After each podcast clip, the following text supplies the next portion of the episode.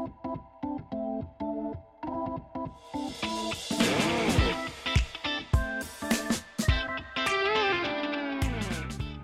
さんこんにちは無敵艦隊代表の原夏実です。毎週水曜21時配信のちょい鉄ラジオが始まりました。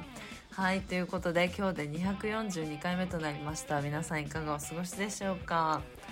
あの今日でですねラストちょい鉄ラジオとなりますが皆さん楽しんでいただけたでしょうか？なんかやっぱり4年間もやってるといろんなライフステージの変化もあってでまあ今日あのちょい鉄ラジオ最後のねを編集してる感じなんですけどやっぱなんか手放す時ってさ、まあ、なんか起こんじゃん。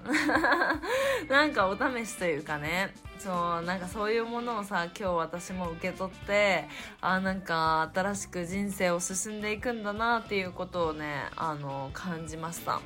でもともとね私がラジオに憧れたっていう感じで、まあ、始めたんですけどなんかやっぱりいいですね。やりたいことを自分にやらせてあげるっていうのはやっぱすごい喜びだしなんかこう憧れみたいなのでいつかみたいな感じで置いとかなかったっていうのはなんかすごい自分にやらせてあげてよかったなっていうことだとなんか今ね改めて感じるのであの皆さんもぜひなんかやりたいなって思ったりとかなんか気になるなって思ったらなんか適当にねサクッとやってみるっていうのもおすすめです。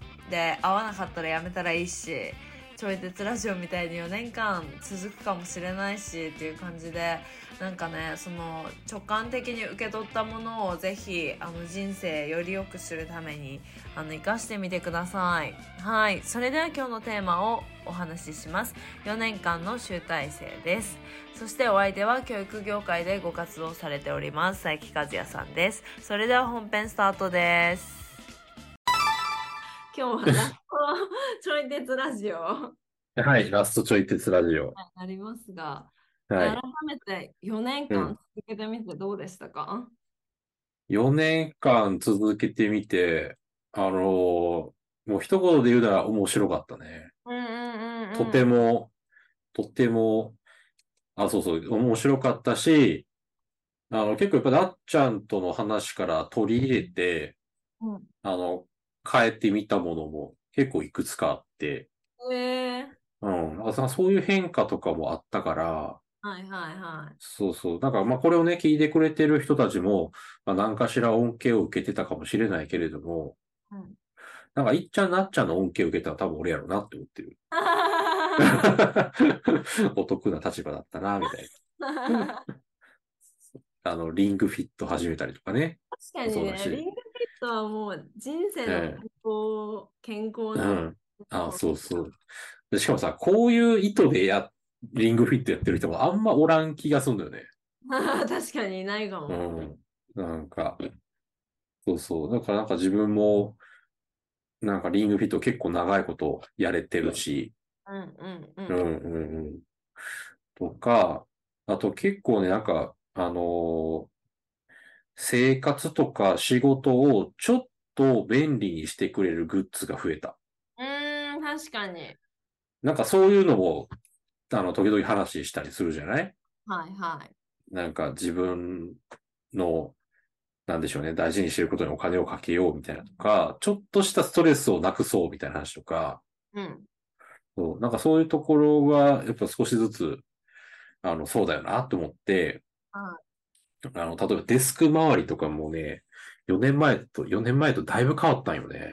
へえ。そう、すごいのよ。もう、何？もう、例えばモニターが今めっちゃでかいんやけど、はいはいはなんかそのでかいモニターを使おうと思ったのもうん、なんかモニターもでかい方がいいからだよなって思ったしうん、でしかも今そのモニターに、あの、直接ウェブカメラついたりしてるんだよね。い。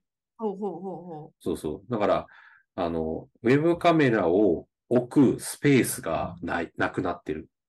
う。うんうんうん。だからもう全部宙に浮いてる感じ。マイクとかも。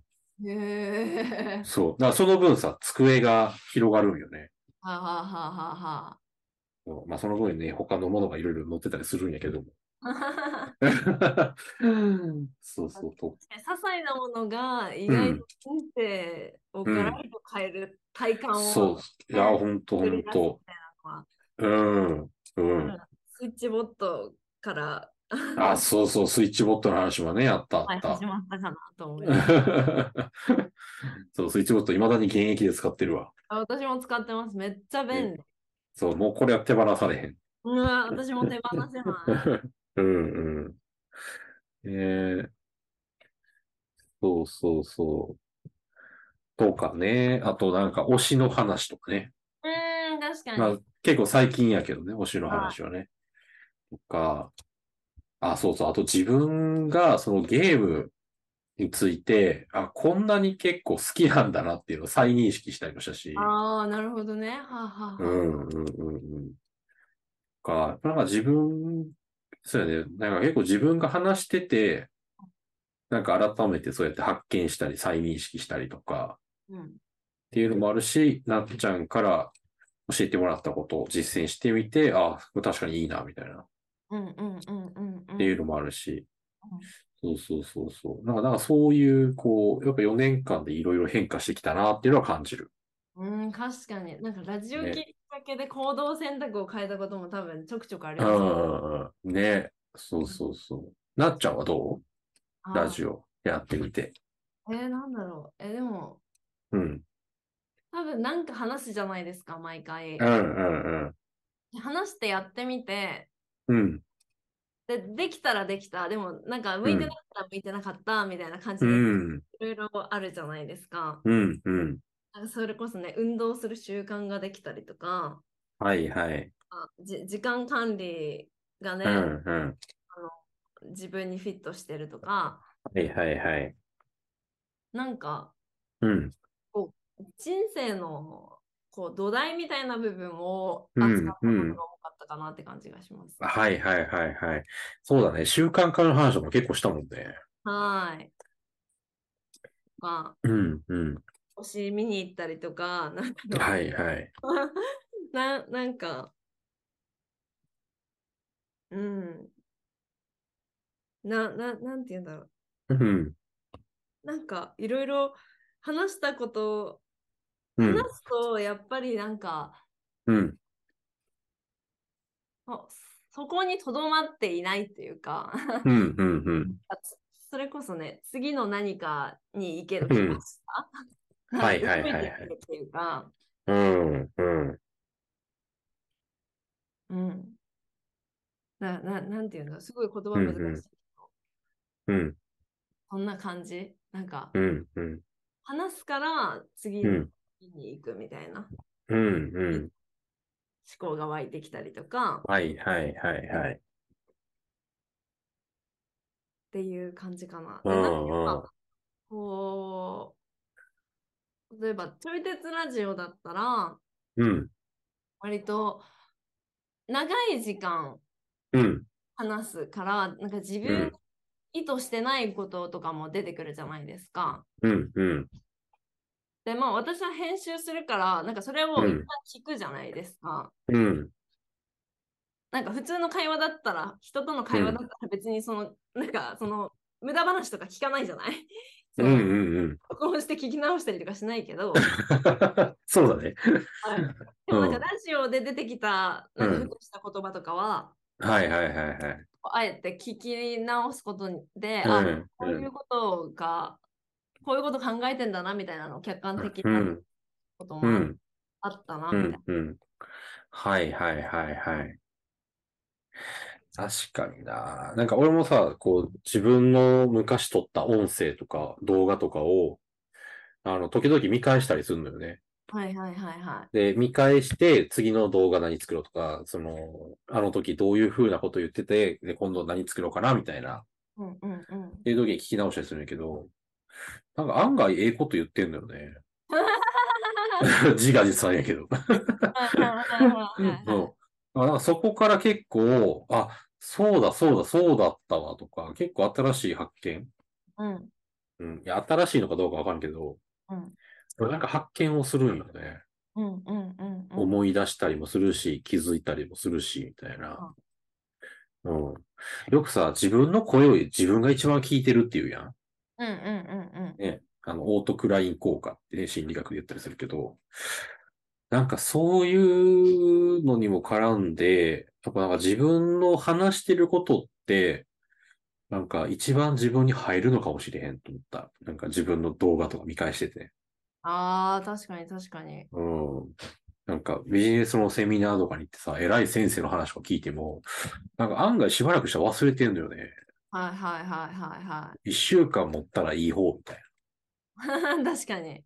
そうそうそう。だから、なんか何回もその、何自分の話してることとかに触れることとか、まあ人の話してることもね、何回もこう、やっぱ繰り返し聞くことで理解が深まったりとか、そこからね、新たな気づきが生まれてきたりとかうん、するなっていうのは、俺も感じうんうんる。うん。うん。うん確かに。うん。なんかね、うんじ自分の声、確かにうん入りやすいですよね、自分に。ねうん、うん、うん。ねそう、でも昔はさ、自分の声聞くの嫌やったよな。えーなんかね、なんか抵抗感があってね、避けてた。うん確かに声は違い違いますよね。自分そうそうそうそう。うん。から聞こえるものと。そうそうそうそう。なんかそこのね、気持ち悪さもあるしうん、なんか自信のなさとかもあるし、うーん。なんかその、ね、自分の喋ってることが、なんか価値が低いんじゃないかみたいな。うんうんうんうん。で、そういうのに直面したくないから聞かないようにしてた。うーん。うん。そう。でも、自分の話してることとか自分自身に、あ、結構価値あるんじゃねって思い始めてから、なんか自分の話を聞けるようになってきた。うーん。うん。むしろなんかいいこと言ってんだって思うようになる。いいですね。いいです えー、だから自分というね、たった一人のうん者がいいこと言ってんって言ってんだったら、うんうんうん。100人いることですからね。あ、そうそうそうそう。あとなんか結構ね、物語の話をしたよね、ストーリーの話とかさうん、。確かに確かに。うん。あと結構ね、なんか俺の中で印象に残ってんのが、あの、IP の話をしたじゃない？はいはいはいはいはい。キャラクター IP とかさ。うんうんうん。ね。で、えーっとね、そのあたりだと思うんやけど、うんあの、えーっとね、なんか、そのキャラクターとかその人の良さは、それ個人からは引き出すのは難しくて、関係性のやつですか？そうそう、コラボの話かな？それね、関係性とか、その、なんかコラボをすることで、その人となりがすごくこう出てくるみたいな。うんうんうん。話があってさ、あの話がすごい印象的で、はうん、だから自分の個性っていうのは自分個人に宿ってるってどっか思ってたし、い。うんうん。そう。でもその個性っていうものは自分の中というよりも、なんかその人と話、いろんな人と話をすると、やっぱ人ごとに出てくる自分が変わるから、うん。だからそれに合わせて個性っていうものが、あの、いろんな個性が出てくるんだな、みたいな。うんうんうんそう。だから言い換えれば、その自分が一人でいるだけなら、なんか、その、それが個性なのか何なのか。もし、もしかしたら、こう、没個性なのかもしれない。うん。うんうんうん。だ人と関係性を築いて初めて個性というものが出てくるかもしれないな。うん、確かに確かに。うん。そうそう。で、あの話を聞いて、その自分自身に対してもそういう理解をするようになったし、あと、なんかゲームとかについてもそういう見方をできるようになって、お どういうでこあの、そう、マリオってあるじゃん、ゲームで。とはいはいはいはい。そう、マリオが、なんでそのずっと続いて、で、うん今年また新しい新作が出たんやけど、えー、そうなんですね。また？そう、なんだっけな、マリオ、あールネッサンス、なんかちょっと名前忘れたけど、なんかで新しいの出たんよ。う。うんうんマリオが象になったりするのよね。うん。へえ。で、なんかああいう作品もいろんなその作品を作ることによってとか、まあ他のいろんな作品に出かけていくこともある。別の作品登場したりとかね。うんうんうん。で、あれもなんか、まあある意味コラボなわけじゃん。うん、確かに確かに。ね。だから、そのマリオっていうキャラクターがいて、そのキャラクター単体で意味があるっていうよりもうん、その新作が出ることで、また別の新しい世界に冒険に行ったりとか、うん。で、その作品とのキャラクターとの関連で、また新しいマリオの一面が出てきたりとか、で、別の作品、別のゲームとか、別のなんか、あの、アニメーションとかの中にマリオが出てくると、その中で見せるマリオのなんか素顔があったりとかね。うんうんうん。そうなんかそういうマリオ単体ではなくて、いろんな作品を通してとかコラボを通して、このマリオっていうキャラクターの、あの、相対的な位置づけがなされていく。うん。あ、マリオってこの世界に行くとこういう感じなんだとか、このキャラと絡むとこういう感じになるんだみたいな。うんうんうんなんかそういうのから、なんかマリオの魅力っていうものがより強まっていくはいはいはなって。うん。い。確かに。そう。だからそういう見方がね、ちょっとできるようになってきた。うーん。関係性っていうはいはいはい。観点かな。関係性うん大事だと思うん。うん。そうそうそう。ね、だから自分の人生を置き換えるならうん、やっぱなんか一人で黙々とやり続けていくっていうことよりも、なんかいろんなことチャレンジしたりとか、あとなんかいろんな人と絡んでいくことっていうのも、あの結構大事なんじゃないかなって思う。う。ああ、確かにそれは大事、大事。うん。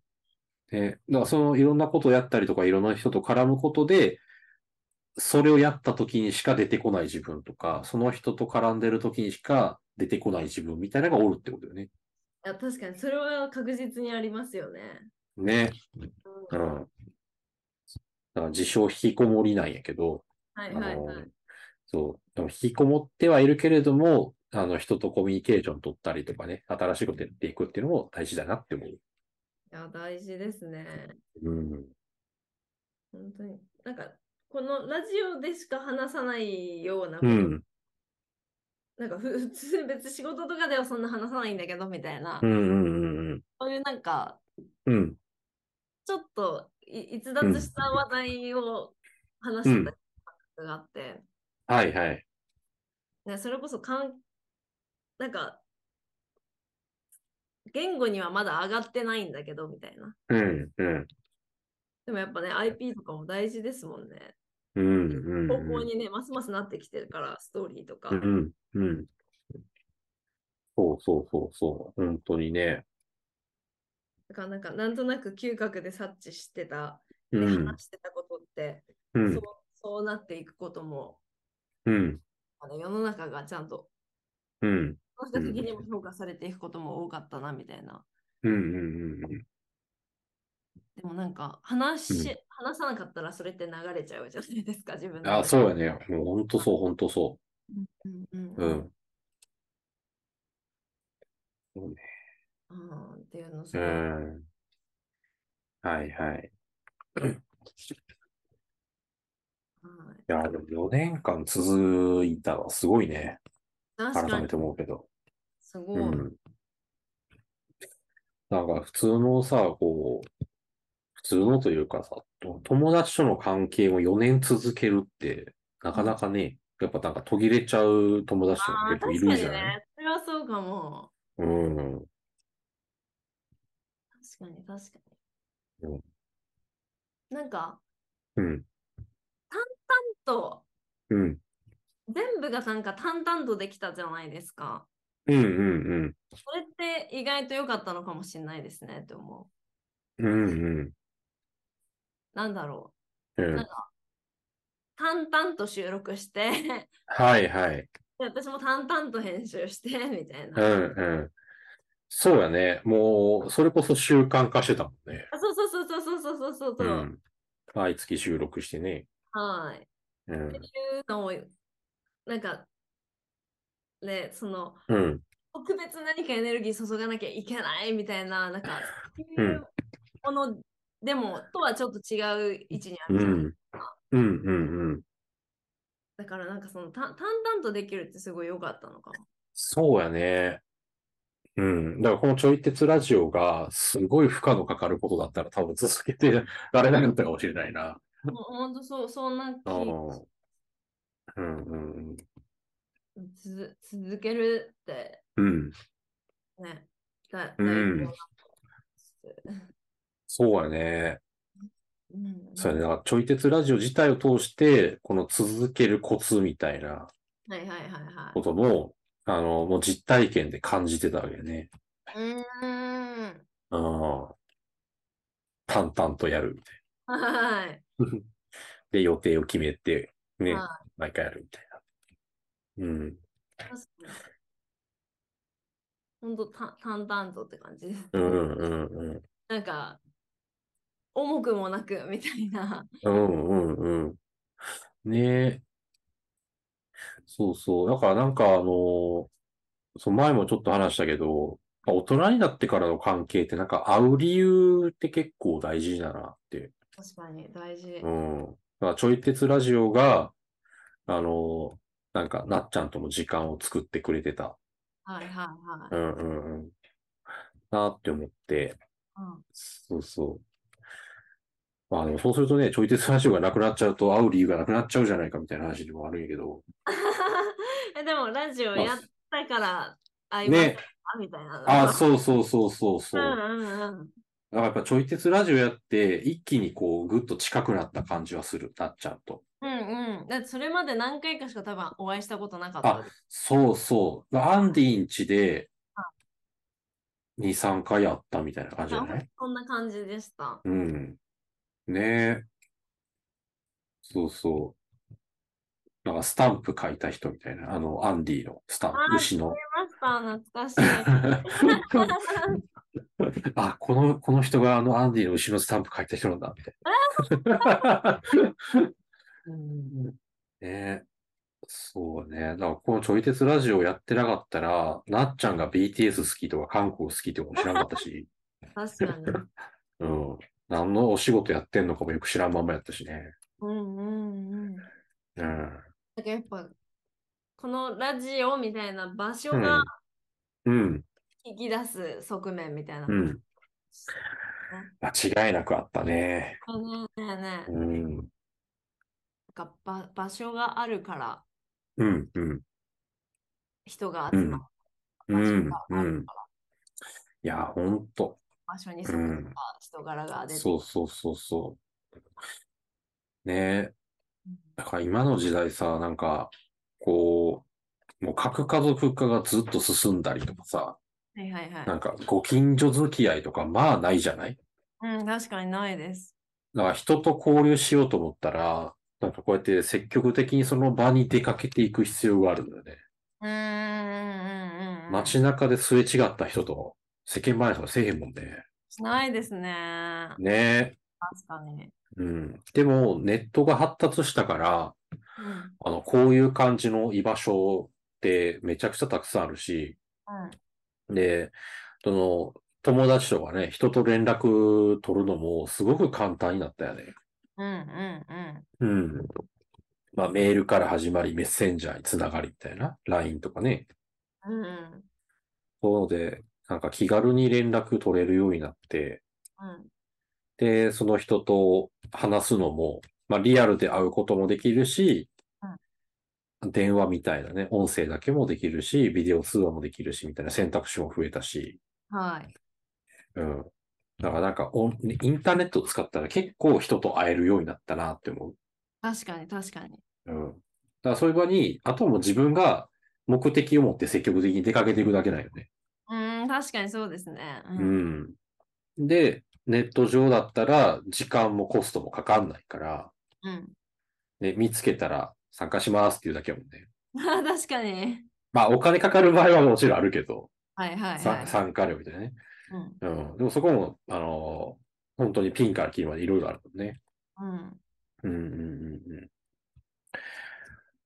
だからなんかそういうふうにこう、何人と会いやすくなったというか、うん。かえってね。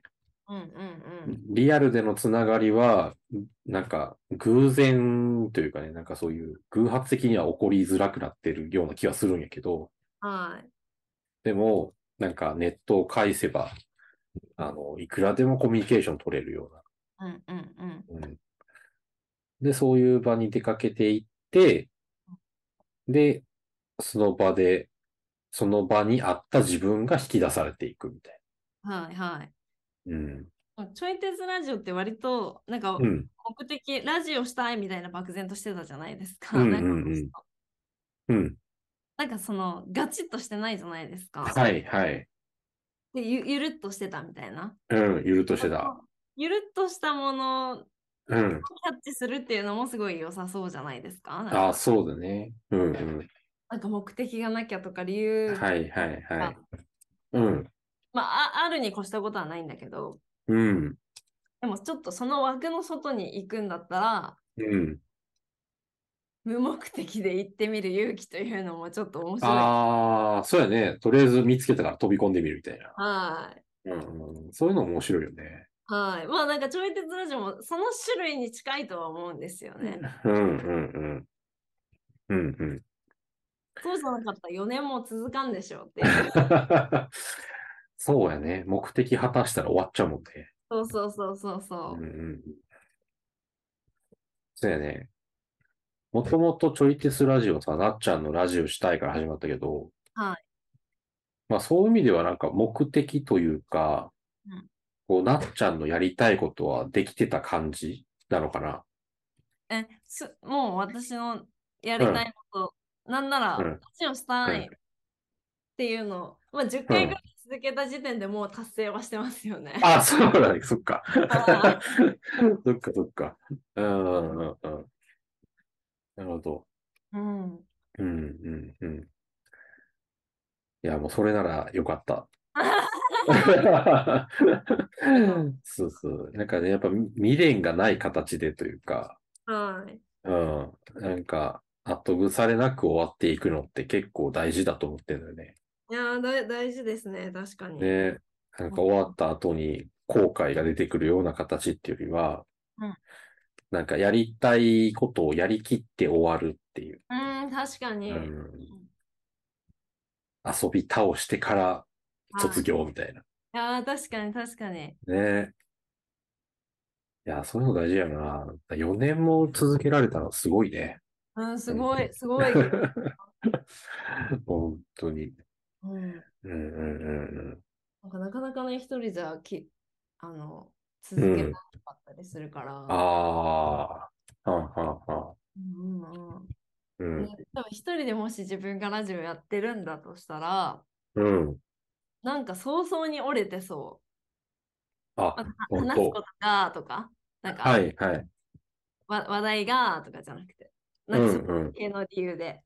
あははは。そっかそっか。うん。いや、よかった。人が巻き込まれることによって、うん。ね、なんか、うん。やるもんですみたいな、自分の中で。えなんてなんて？ラジオってやるもんですみたいな。ああ。なるほどね。巻き込んだからね。あ確かに確かに。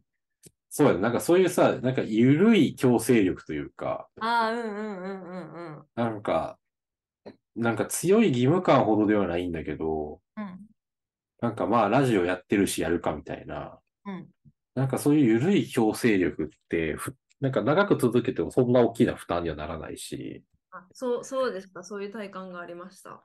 ね、なんか結構大事よね。うん。うん、確かに。うん。大事です。ねえ。いやー、でもなんか一緒におって、なんかこう続けられる要因になってたことはありがたいね。嬉しいね。うんうん。うんうんうん。邪魔してないというか。全 然うん。聞いてる皆様ってどうだったんでしょうね。ねえ。なんかメッセージとかもしいただけたら嬉しいけど、ね、嬉しいです。嬉しいね。うなん車で聞いてらっしゃる方とかも多くて、えななんえ、そか、いれは嬉しいですよね。い。うん。誰かの日常になるっていうか。うんうんうんうん。うんうんいや、いいね。誰かの日常になるっていうのいいね。うん。ちょっと日常に入り込ましてもらうというか、はい。なんかその人のお家に招き入れてもらうような。うん確かに確かに。で、日常の一コマに、ね、なるみたいな。はいちょっと時空を超えてね。ねえ、ねえ。いやー、そうだよね。だから俺らからしたら、なんかどんな人がどのタイミングでどんな思いで聞いてるのかっていうのは想像はできるし、なんか言ってくれてる範囲ではわかるけど、そうそうそうそうそうそう、本当でもそう。それ以上のことはわからんもんね。わかんないです、本当に。だそれこそ、こう、何もリアクションをしない人からしたら、うんなんか、もうその人の存在すら俺らにわからんし、あ、そう、そうですね、本当わかんない。そう。でも、間違いなくその人は聞いてくれてるんだよね。そうそうそうそうそう。なんか俺らの知らんところで。はい。うん。いや、不思議なうん。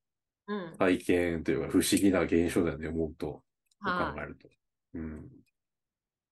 そうですねちょっとラジオを踏まえた上で、これからどう、なんか、うんな、なんかい生かすとか、そんなのあるのかわかんないですけど、うんうんうん。どうしていきたいとかありますか？そうやね。まあ、引き続きリンクフィットは続けていくよね。ああ、大事。私もそうそうそう。はやっぱ、なんかちょい鉄ラジオありきでやってたリンクフィットやけど、もうちょい鉄ラジオ抜きでもできるようになってるから、はい。そう、それをやっていくし、で、あとね、やっぱこんだけなっちゃんと絡むことができたから、うんやっぱなんか関西の方に行った時には、ちょっとなんか会ってご飯でも食べたいな。えぜひぜひぜひ。そう。だって、あ、なっちゃんの顔見たのも4年前じゃない、下手したら。あ、本当そうだと思います。ね。うん。うん。全然、あの時と違う見た目になってるかもしれないね。なんかオオンラインで、あ、うんあここまでやってきたなんかすごいですね。すごいよね。もう会って、ね、めっちゃムキムキとかなさ、どうしよう。肩とかなんかシャツピチピチなんやけど、みたいな。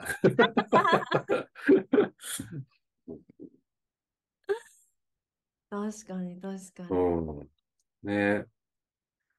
そうやね。うん。ぜひなんか今日な、はい。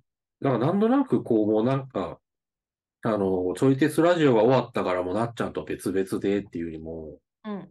やっぱちょい鉄ラジオでこんだけ絡んだから、やっぱこれからもなっちゃんと仲良くさせていただければなっていう。はい、えーぜひぜひ。ね、なんかそういう感じかな。この後どうする？って聞かれたら。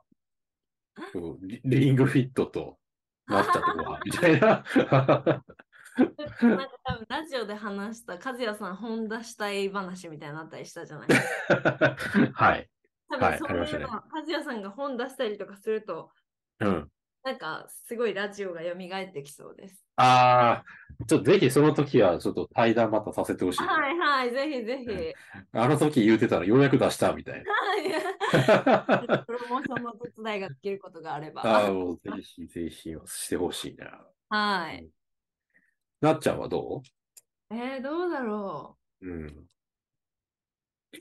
でも、えー、なんだろうな。うん。